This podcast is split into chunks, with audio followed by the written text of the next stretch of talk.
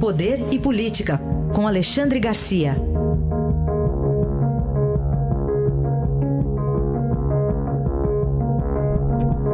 Alexandre, bom dia.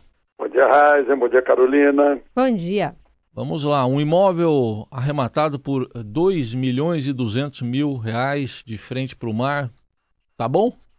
Pois é, tá bom para o investidor imobiliário aqui de Brasília que fez isso, né? Pelo menos ele disse que foi como investimento. As pessoas se perguntavam, será que vai virar museu?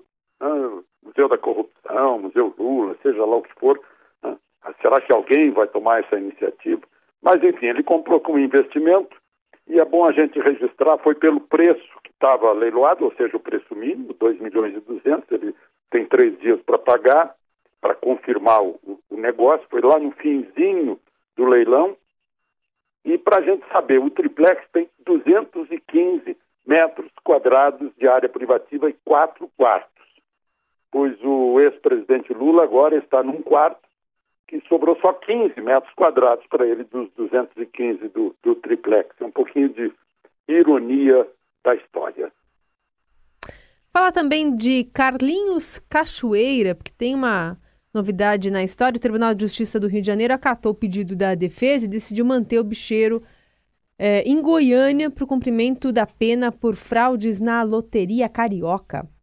Pois é, ele está numa cela de 6 metros quadrados agora do complexo penitenciário de Aparecida de Goiânia. É menos da metade da área do, da sala eh, de Estado-Maior, como a, a, Polícia Federal chamava, né, onde está o presidente Lula. E, ao mesmo tempo, a defesa de, do ex-governador eh, do Rio de Janeiro, que está lá preso em, em, em Bangu, eh, e de outros presos, alega que lá em Bangu tem ratos, tem tem é, barata, tem percevejo, tem pulga. Né?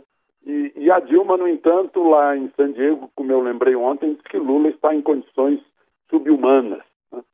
Ao contrário, na verdade, está contrariando aquela história de todos são iguais perante a lei. Ele está numa, numa situação excepcional de prisão em relação aos outros presos aí por esse mundo afora. Agora, por esse Brasil afora, né? Agora, é bom lembrar também que Calil Cachoeira tem muitas condenações, essa não é a única. Né? Ele já foi condenado até a 39 anos de prisão e estava em prisão domiciliar. Agora que ele foi para o presídio, embora já tenha ficado no presídio da Papuda, em Brasília, nove meses. É peculato, contrabando, corrupção, é, é, tráfico de influência. Ele se, se notabilizou quando apareceu no primeiro escândalo do governo Lula, que não é o dos Correios denunciado por Roberto Jefferson é aquele que envolvia a loteria carioca com o Valdomiro Diniz, Valdemiro Diniz, que era assessor de José Dirceu, o, o, ministro mais forte do governo Lula. Estourou lá para o Carlinhos Cachoeira ganhar uma concorrência e tal. O, o, o Valdemiro Diniz foi condenado a nove anos, o Cachoeira agora está tá cumprindo aí só seis anos, né? uh, mas vai ter que ficar dentro da cela. São histórias da corrupção brasileira. E para a gente fechar, Alexandre, tem um novo funcionário lá na Câmara dos Deputados, é isso? É, é uma história agora do nepotismo brasileiro. Né? Eu sei que Nepotes não é exatamente neto, é sobrinho, mas um neto de Lula, aliás, neto é, exatamente de Dona Marisa Letícia, né? porque ele é filho de um filho de Dona Maria Let...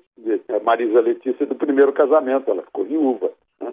Ah, foi, uh, foi escolhido sem concurso como cargo comissionado, cargo de, de gratificação, que não precisa de concurso, esse neto, de 21 anos, no gabinete do deputado Vicentinho, do PT, que presidiu o mesmo sindicato que já fora presidido por Lula. É, um, é uma história longa essa de nepotismo e de favores uh, envolvendo filhos de Lula que estão aí depondo uh, na Operação Lava Jato também, né? Agora entra o Neto Vicentinho, certamente, como, como lembrou o Estadão, está sendo.